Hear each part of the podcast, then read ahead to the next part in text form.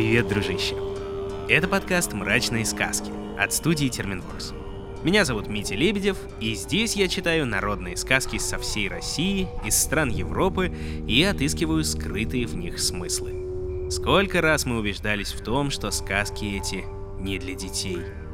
И даже в сюжетах, знакомых каждому с ранних лет, может таиться страшное. На то они и мрачные сказки. Неумолимо приближается финал четвертого сезона, который, напомню, все это время частично выходил по подписке. Заскочить в последний вагон все еще можно и получить целый сезон в 20 с гаком сказок, включая еще парочку на следующей неделе. Где? Да все там же, в мобильном приложении на сайте SoundStream с бесплатным пробным периодом в две недели. А еще в нашем официальном сообществе ВКонтакте через ВК Donuts, в Apple подкастах, на Патреоне и на Бусти. Залетайте туда и слушайте как раз давеча выложенную сказку «Хамус-богатырь» о битвах с чудовищами и героической преемственности поколений. Если помнишь, дружище, наши гости не раз говорили, что сказки — жанр далеко не детский. И все же что-то же именно детям рассказывали. Ну вот прям совсем такое детсадовское. Самое первое, что приходит в голову. И как будто такие они милые, наивные, а иной раз будто даже и бессмысленные, эти детские сказки, что язык не поворачивается сравнивать их с традиционным мрачным, жутковатым таким фольклором наших предков. Да вот только так ли это? И что еще можно отыскать в, казалось бы, чисто детском контенте? Разобраться в этом во всем нам сегодня поможет автор книги «Не детские сказки. Тайные смыслы народных сказок», филолог, радиоведущая и блогер Ульяна Нижинская. Ульяна, добрый день. Здравствуйте. Да, большое спасибо, что согласились к нам прийти. Как и прежде, «Мрачные сказки» где-то раз в месяц приглашают экспертов по фольклору, по разным околосказочным темам. Например, в прошлом таком эпизоде мы обсуждали сказку с точки зрения терапии. И как раз там задумались о смысле детских сказок. Обязательно послушай, дружище. Занятно, не то слово. Так вот, Ульяна, с вашего позволения тогда начнем с азов именно вот про детские сказки как явление. Сейчас же в целом детский фольклорный контент — это далеко не сказки, такой вот исключительно детский. Да, есть такое предположение, в целом уже доказанное, что сказки у нас происходят э, в основном из древних мифов или заговоров, обрядов. И изначально сказки рассказывали не детям для того, чтобы уложить спать или как-то развлечь, а сказки сочинялись взрослыми для взрослых взрослых, для того, чтобы передать знания, накопленные одним поколением, другому поколению. Эти знания в основном были связаны с миром духов, так как жизнь древнего человека зависела от богов и от предков на небе. Если ублажать богов и ублажать предков, то жизнь человека на земле будет проходить без каких-либо катаклизмов. И важно еще отметить, что в древности сказки обычные люди друг другу не рассказывали. Это была привилегия жрецов. Древние Древнерусские жрецы звались волхвами. Отсюда, кстати, и слово «волшебный», то есть сверхъестественный. Особым почитанием пользовались волхвы-кощунники. На многолюдных собраниях они рассказывали мифы кощуны, которые восходили к первобытным временам, то есть они были хранителями этих древних мифов. И э, есть такое предположение, что из этих мифов кощунов и появились волшебные сказки. А волхвы-кощунники стали прообразом самого одиозного злодея русских народных сказок. Кого? Кощея Бессмертного. Любопытно. То есть не, не то, что кощунство здесь. Э, это же все языческая тема. Ага. А затем пришла новая религия. Если кощунствовать означало рассказывать древние мифы кощуны, то с новой религией это слово получило другое значение. Какое? Свято-татствовать. Логично, да. Но получается чуть более низкий, как бы сказать, образ рассказывания, да, то, что рассказывают именно детям. Это же фольклор, что вот называется потешки, пестушки, колыбельные в том числе. И при всем при этом они были иногда далеко не детские в нашем э, понимании современном. Бай-бай да люли, хошь сегодня помри, Хоть сегодня умри, бай-бай да люли. Завтра мороз снесут на погост, Мы поплачем, повоем, в могилу зароем. Сегодня Ванюшка помрет, завтра похороны, Будем Ваню хоронить, в большой колокол звонить. Ай, люли, люли, люли, хоть сегодня же помри. В среду схоронь, в четверг погребем, В пятницу вспомянем, поминки унесем. Смертные колыбельные Тульской губернии. Вот такая вот вещь, которая называется смертными колыбельными. Что это, в принципе, такое? А вот такие песни пели крестьяне на Руси, и это было зафиксировано фольклористами еще даже в XIX-20 веках. И когда спрашивали крестьянок, а чего вы детям такое поете, они деревянными лицами смотрели на вопрошающих и говорили, всегда пели, и мы поем. И вот фольклористы ломают голову и по сей день, что же это такое смертные колыбельные. Есть предположение, что это обережные колыбельные. То есть, если мать поет, что ребенок уже умер, значит, злые духи не придут к нему забирать его душу. Другая точка зрения говорит о том, что жизнь крестьянина была настолько тяжела, что лишний род это хорошо, если его не будет. Угу. Какой точки зрения придерживаетесь вы, это уже вам решать. Помимо них есть еще множество, но так как сегодня у нас тема немного другая, я, наверное, на этом остановлюсь. Это да, хорошо. И, соответственно, еще в одном э, разговоре с экспертами нам говорили, что у филологов, фольклористов, в принципе, большой довольно прогал именно с э, детскими сказками, потому что, ну, как-то так исторически сложилось, что филолог в экспедиции чаще всего это мужчина, который едет в удаленную деревню и общается общается там тоже в основном с мужчинами, и с женщинами как раз местными общается постольку поскольку или не общается вовсе, и, соответственно, не узнает вещей, которые рассказываются бабушками или мамами детям. Поэтому такой малоизученный момент. Это правда так? То, что одни мужчины ездят э, по фольклорным практикам, ну, нет. Сейчас, наверное, уже нет, да, просто это времена вот там Афанасьевские, еще какие-то такие А, дремучие. времена да. Афанасьевские, дремучие, конечно, да, это были мужчины. Это известные братья Соколовы. Кстати, интересно почитать о том, как они исследовали фольклор на севере. Они были близнецами, а в народе близнецы вообще считались дьявольским отродьем. А они также еще и ходили с фонографом для записи. Ну, это вообще шайтан И крестьяне да? на них смотрели просто в шоке, в ужасе. И э, очень сложно было записывать фольклор, и вообще все не могли понять, зачем кому-то записывать эти сказки. Ну, кому они вообще нужны? До этого вообще ими никто не интересовался, а тут на тебе. И братьев Соколовых даже однажды крестьяне спросили, люди ли они или дьявольское наваждение. Как это трогательно. Ну, а, собственно, непосредственно детские сказки. Мы знаем, что есть сказки волшебные, есть сказки бытовые, которые не совсем детские.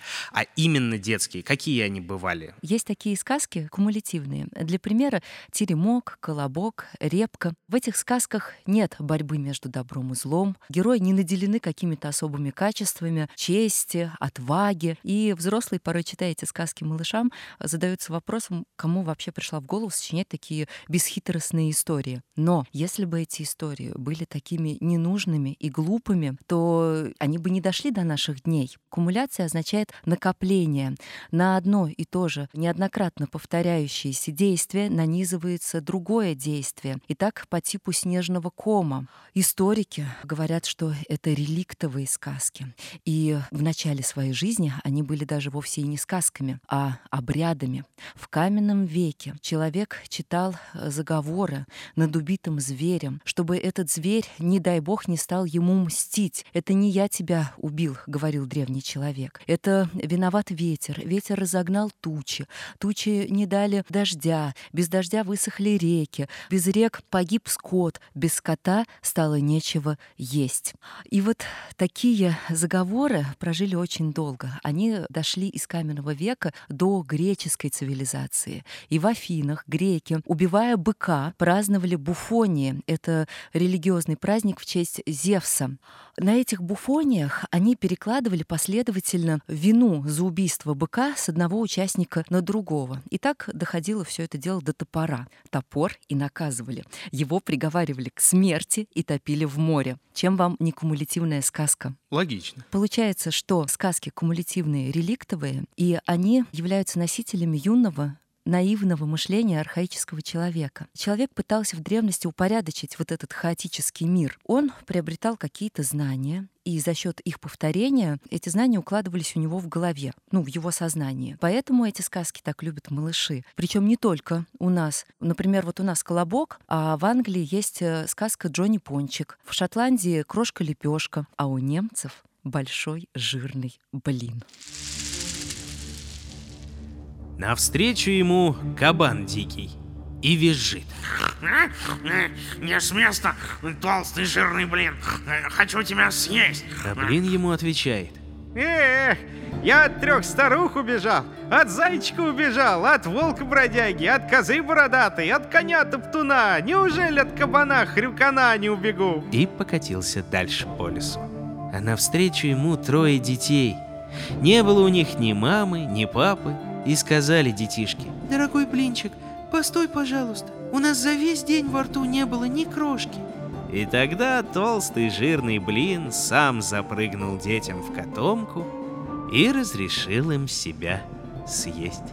Немецкая народная сказка «Толстый жирный блин». Собственно, как раз о русском народном прообразе большого жирного блина «Колобок», его величество детских, получается, сказок. От смысла, лежащего прям вот на поверхности. Ну, то есть, о чем она, грубо говоря? Секрет «Колобка», несмотря на то, что это простая сказка, до конца не раскрыт. Но некоторые исследования есть. И сейчас я постараюсь ответить вам на такие вопросы.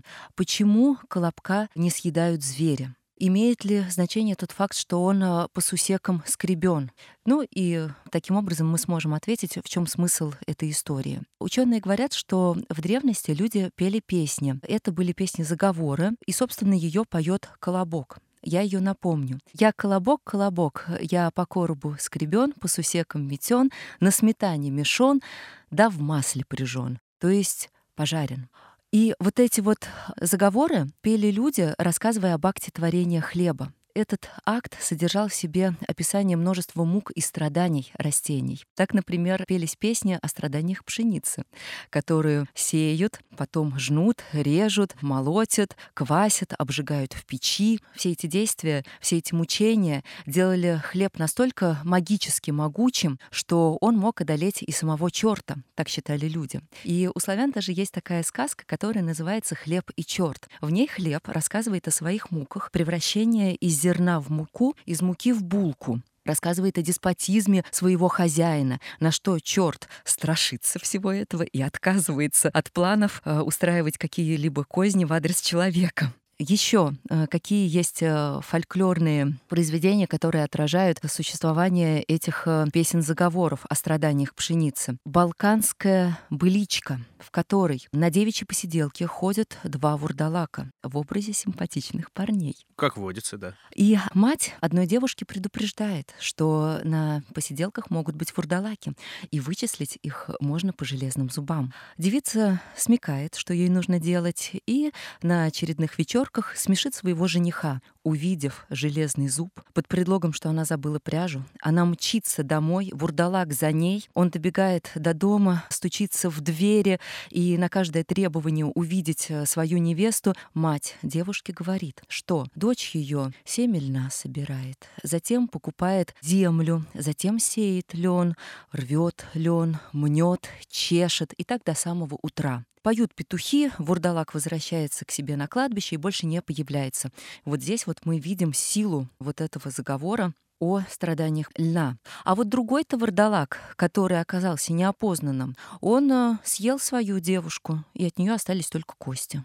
Получается, что песенка Колобка имеет вот такие корни, и именно поэтому она спасает его от прожорливых зверей. Но только от трех при всем при этом. А о том, что лисица хитра, что говорят ученые? Никита Ильич Толстой, фольклорист, этнограф, этнолингвист, рассказывает э, о том, что лиса в целом, ее хитрость была еще подмечена в баснях Изопа, то есть корни идут оттуда. Есть, например, такая басня «Лиса и заяц», где заяц говорит «Лиса, ну все говорят, что ты такая хитрая, верно ли это?» Лиса говорит «А ты зайди ко мне в домик и узнаешь». Заяц входит в домик и оказывается на обеденном столе у лисицы.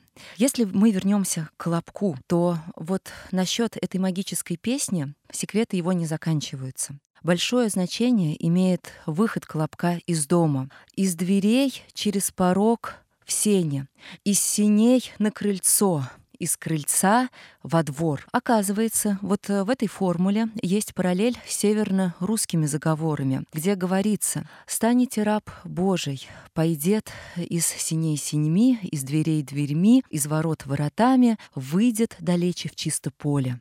Вот такими заговорами славяне изгоняли всякого рода болезни. Получается, что колобок, его образ, содержит в себе некую колдовскую сущность, которая усиливается еще тем, что он поскребыш. Это последний сын в семье, последний ребенок. И по поверьям древних он обладал магическими способностями, был и лекарем, знахарем, мог противостоять ведьмам и колдунам. Вот в целом такая история, вот что нам известно. Конечно, «Колобок» — любимая сказка малышей, и все в интернете пытаются найти ей объяснение, рассказывая о том, что это некий солярный символ. Кола — бог, э, который кола как круглый, и бог, соответственно, тоже, да. Ага. Одна из довольно распространенных, но очень странных версий, насколько я знаю. Да, вот э, тут хочу сказать, что происхождение имени Колобка тоже до конца не изучено. Конечно, есть соблазн связать его с кола, круг, но ученые отвергают эту этимологию. И даже в словаре Шанского вначале была такая статья, но в последующих редакциях эта статья исчезла. Мгм. То есть все-таки он не особо круглобокий именно. Ну вот неизвестно это хлебушек, Проще сказать лепешка. Или, э, лепешка плоская, Лепешка и- или кулебяка еще говорят, что есть какая-то вот связь между этими двумя словами, вроде как Ага. однокоренные, но тоже не факт, конечно. Эта сказка действительно любимая, и она имеет множество версий народных. Есть даже где несколько колобков бабка печет. Ну или вот еще вариант, который многие забывают, что лиса Колобка не один раз просит спеть песенку, и в какой-то момент уже без намеков напрямую говорит ему о скорой гибели. Колобок вскочил лисе на мордочку и запел ту же песню. Ой, спасибо, Колобок. Славная песенка, еще бы послушала. Сядь-ка на мой язычок, да пропой в последний разок. сказала лиса и высунула свой язык. Колобок с дуру прыг ей на язык, а лиса ам его и скушала. По сборнику «Русские народные сказки» Александра Николаевича Афанасьева. А есть такие варианты, где лиса съедает колобка, идет воровать кур в курятник, а колобок у нее из желудка кричит «Лиса, воровка, пришла кур воровать!» Тут приходят люди, э, бьют эту лисицу. В общем, наказанная она оказывается. а Хорошее есть дело. еще такой вариант, где лисица съедает только мякиш у колобка, а корочку оставляет и в эту корочку гадит. Потом она идет к пастухам и говорит, вот вы хотели булочку румяную, у меня есть она. Я вам ее дам в обмен на бычка молодого. Те соглашаются, она им отдает этот вот свой колобок и говорит, но вы э, его не на коленях разрывайте, а разламываете его на голове. Да и делайте это тогда, когда я вот скроюсь за той горой. Логично. Ну, пастухи так и сделали. Исход очевиден. Боже ты мой. О нечистоплотности лисицы именно вот в животном варианте мы очень подробно говорили выпуске, когда к нам в гости приходила натуралистка Евгения Тимонова. Там сказки о животных и, в первую очередь, о лисоньке с точки зрения биологии тоже подробно разбирали.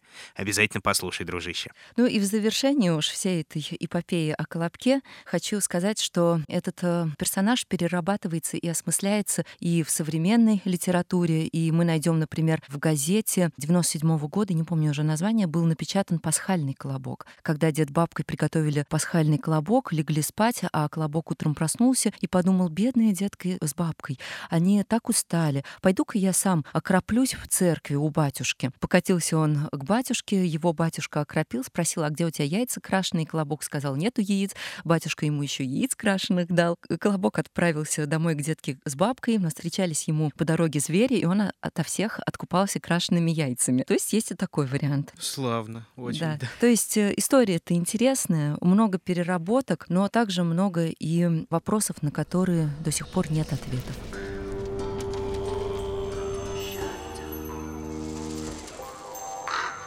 Другая тогда такая же кумулятивная сказка про нанизывание диалогов и элементов, получается, это, естественно, репка. И смысл вроде как лежащий на поверхности чисто про ту историю, про которую нам, собственно, наверное, всем в школе рассказывали, про совместный труд, который обязательно приведет к заветной цели. Наверняка что-то еще да есть. Конечно. И сейчас я вначале напомню текст, коротко. «Посадил дед репку, выросла репка большая-пребольшая, стал детка ее рвать не может, э, на помощь зовет бабку, бабка внучку, внучка жучку, жучка Машку, Машка мышку, вытянули репку. Изначально текст звучал немного иначе. А вот этот текст — это литературная обработка ушинского педагога, который в 1864 году включил эту сказку в учебник «Родное слово». И эта сказка была известна каждому малышу именно в этом варианте. Оригинальный же текст мы можем прочитать, например, в сборнике Афанасьева. Этот текст записан в Архангельской губернии. Нет там никакой мышки, а вместо жучки э, упоминается некая безымянная сучка. Собственно, по-моему, чисто из-за этого у нее у одной есть имя. Да. Более цензурный вариант. Да. И возникает вопрос, а кто же тогда помогал вытаскивать этот крупный овощ детки с бабкой? Некая нога? Пришла пята нога. Пять ног за четыре, четыре ноги за три, три ноги за две, две ноги за ногу, нога за сучку, сучка за внучку, внучка за бабку, бабка за детку, детка за репку, тянут, потянут, вытянули репку. Репка. По сборнику «Народные русские сказки» Александра Николаевича Афанасьева. Каждый раз, когда я вижу эту версию, каждый раз я задумываюсь, кто это. Это же ну, наверняка не нога, она же иначе была бы нога, а не нога. Ну, смотрите, здесь мы можем э, предположить, что это диалектное произношение, например. Это нужно еще уточнить, я, кстати, не уточняла.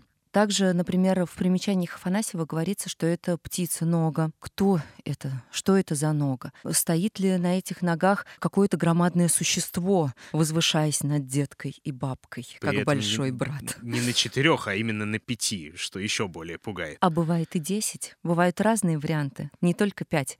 И здесь, кстати, не нужно, я думаю, привязываться к цифре, потому что это же сказка пока что не надоест рассказывать. А, такой вариант. Пять ног, шесть 6 ног, Пока 10 ног, 20 да. ног. Да, Логично. можно до бесконечности, да. Видел совершенно суровую, кстати, версию по поводу количества именно персонажей, что вот сейчас их 7 в общеизвестной версии от детки до мышки, а до этого было 9 либо с ногами, либо туда к общеизвестным персонажам еще добавляются отец и мать. То есть э, детка-бабка, отец и мать. Итого их получается 9. И связано это с тем, что было славянское девятеричное мироощущение и новое христианское семиричное семеричные мироощущения. Угу. Поэтому именно 9 дней недели было у славян, 7 дней недели у христиан.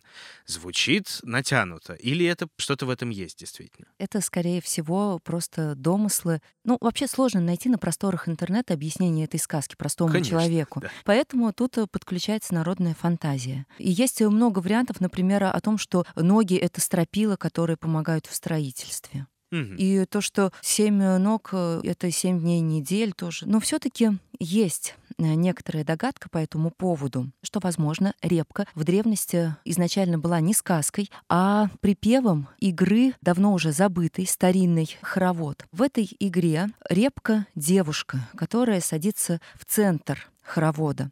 И она указывает на чьи-то ноги, и эти ноги которые принадлежат парню, вытягивают эту репку, стараются вытянуть, а остальные участники оказывают сопротивление. Если парень не может вытянуть репку, то к нему на подмогу приходят ноги его товарищей. И вот поэтому отсюда ноги и в сказке. Подобная игра была зафиксирована и записана в сборниках XIX века, а также начале XX. Если мы говорим про XIX век, то это сборник Бессонова, а в XX веке об этой игре писал Науменко, музыковед и историк игр. И в целом он выдвинул вот такое предположение, что репка изначально была не сказкой, а припевом этой игры. В целом, вот э, эта версия мне близка, и она имеет хоть какую-то основу из фольклора. А все остальные звучат довольно-таки туманно и абстрактно, хотя красиво. Ну да, да. А если вот по персонажам чисто пройтись, помимо вот э, классических э, деда, бабки, внучки, про животных можно что-то сказать? Или они там участвуют скорее как заяц, волк и медведь в колобке, немножко постольку-поскольку? Та же собака, та же кошка. Я думаю, что тоже поскольку-постольку. Потому а что мышь? изначально же ноги, а. а мышка же тоже Ушинским включена. Понятно. И я думаю, что она включена туда, потому что в целом мышка любима в русском фольклоре. И я о ней хотела бы рассказать, расшифровывая сказку о курочке Рябе. Великолепно. Тогда и приступим.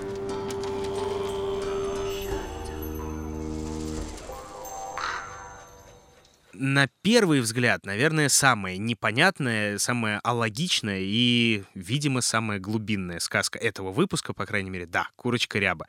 Опять же, если на поверхности смотреть на смысл, то, что говорили в школе, довольствоваться тем, что имеешь. Скорее угу. всего, ну, учитывая все прочитанное лично мной перед выпуском, далеко все не так просто. Дело в том, что «Курочка ряба» — сказка, которую снова переработал педагог Ушинский, и снова он ее включил в свое родное слово. А оригинальный текст звучит по-другому. Старик плачет, старуха возрыдает, в печи пылает, верх на избе шатается, Девочка-внучка с горя удавилась.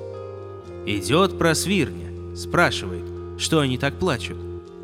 Старики начали пересказывать. А, а как нам не плакать?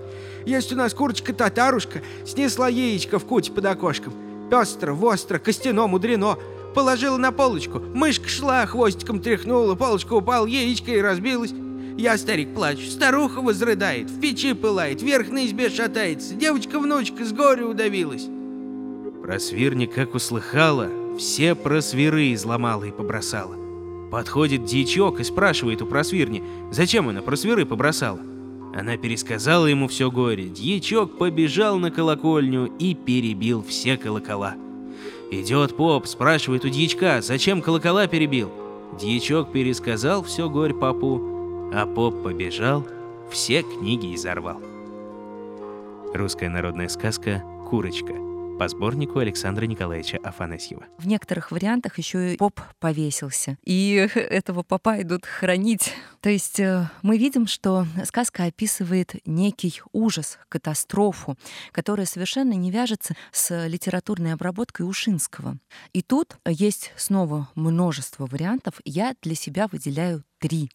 Первый принадлежит э, советскому ученому-фольклористу Аникину. Он говорит, что «Курочка ряба» — это сказка «абсурд». В ней заложен иронический смысл, и народная мудрость высмеивает паникеров, которые делают много шума из-за ничего. Вот делов-то. Курочка снесла яйцо, а это яичко разбилось. Следует ли из-за этого как-то переживать? А все переживают, и даже книги аж рвут священные. Это точка зрения Аникина. Следующая точка зрения принадлежит Топорову ученому. Он говорит, нет, курочка ряба — это не сказка, абсурд. Ее нужно связывать с мифом о разбитом мировом яйце. Дело в том, что такой миф подобный существовал у многих народов древних от Египта до Океании. Согласно этому мифу, мир появился из разбитого яйца, который снесла птица или змея. А яйцо это разбивают боги. Из нижней части образуется земля, а из верхней — небо. Дед с бабкой у нас люди, поэтому-то они не могут разбить это яичко. А вот мышка — существо у нас мифологическое, хтоническое. Она связана с миром мертвых, с миром духов. И не случайно в народе Млечный Путь, по которому улетают души предков, вырий, назывался мышиной тропкой. Вот поэтому-то и она, как посредник э, между миром мертвых и живых, она разбивает это яичко. Это точка зрения Топорова. Ну и самое любимое любимая, наверное, точка зрения, которая распространена просто за счет Ютуба, за счет э, великолепных лекций Софьи Залмановны Агранович. Сказка «Курочка ряба» — это сказка о конце света. Да, я предвкушаю, извините, да. Золотое яйцо — это символ смерти. В сказках, в русских народных, да и не только, все, что окрашено в золотой, относится к тридевятому царству. Золотая рыбка, свинка золотая щетинка, золотая утушка, жар птица, конь золотогривый — все это волшебные предметы и волшебные животные. У нас Кощей над златом чахнет. Кощей — это властелин тридевятого царства. А у греков Аид владеет золотом. Мертвые уходят под землю, а золото вымывается из-под земли. Поэтому золотое яичко — символ смерти, приближающийся. И дед с бабкой борются за свою жизнь. В некоторых вариантах они отдают это яичко досиживать курочке. Но яичко разбивается, и от этого катастрофа.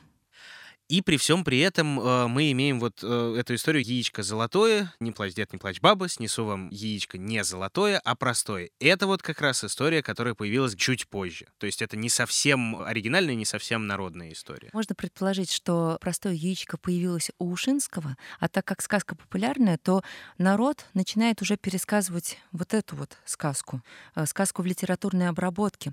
Потому что есть вот э, такой интересный момент, что сказки-то стали записывать поздно, поздно, в XIX веке, во второй половине. И нередко случалось, что приходит фольклорист на деревню, ищет, э, где же у вас сказители, приходят, его пускают в этот круг слушателям. Он слушает эту сказку, и оказывается, что сказитель рассказывает сказку «Граф Монте-Крист». Вероятно, роман Дюма. То есть э, здесь мы видим влияние города еще. Кто-то из крестьян поехал работать в город, там вот эту сказку ему рассказали, он вернулся и вот-вот рассказывает вот это.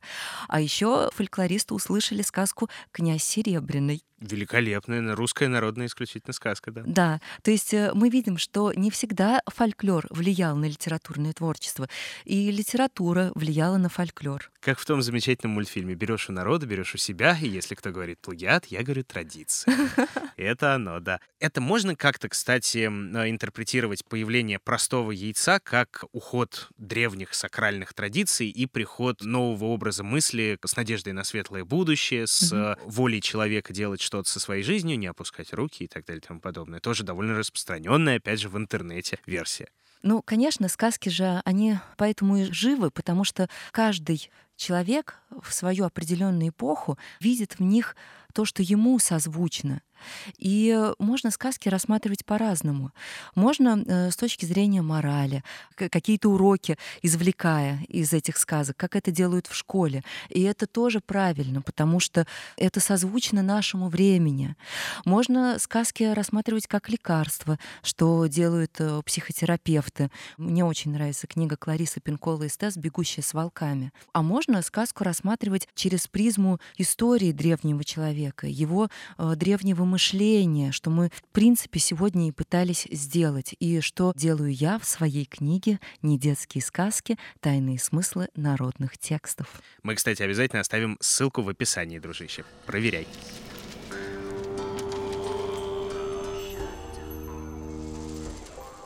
Ну и под конец уже нашего разговора хотел у вас уточнить, есть такой известный постулат о синих занавесках. Для тех, кто не знает, когда вот в любом филологическом труде, от школьного сочинения до диссертации на филологическом факультете, появляется вот это «синие занавески», обозначают глубокую тоску автора, ну и так далее, в то время как автор просто повесил синие занавески, чтобы были синие занавески в комнате, означают они исключительно синие занавески. Вот такая вот препарация, как у нас с вами, раскладывание на образы, и в частности в филологии. Насколько и как часто часто она бывает прям вот легитимной. И нет ли тут риска обнаружить в тексте то, чего на самом деле в тексте нет?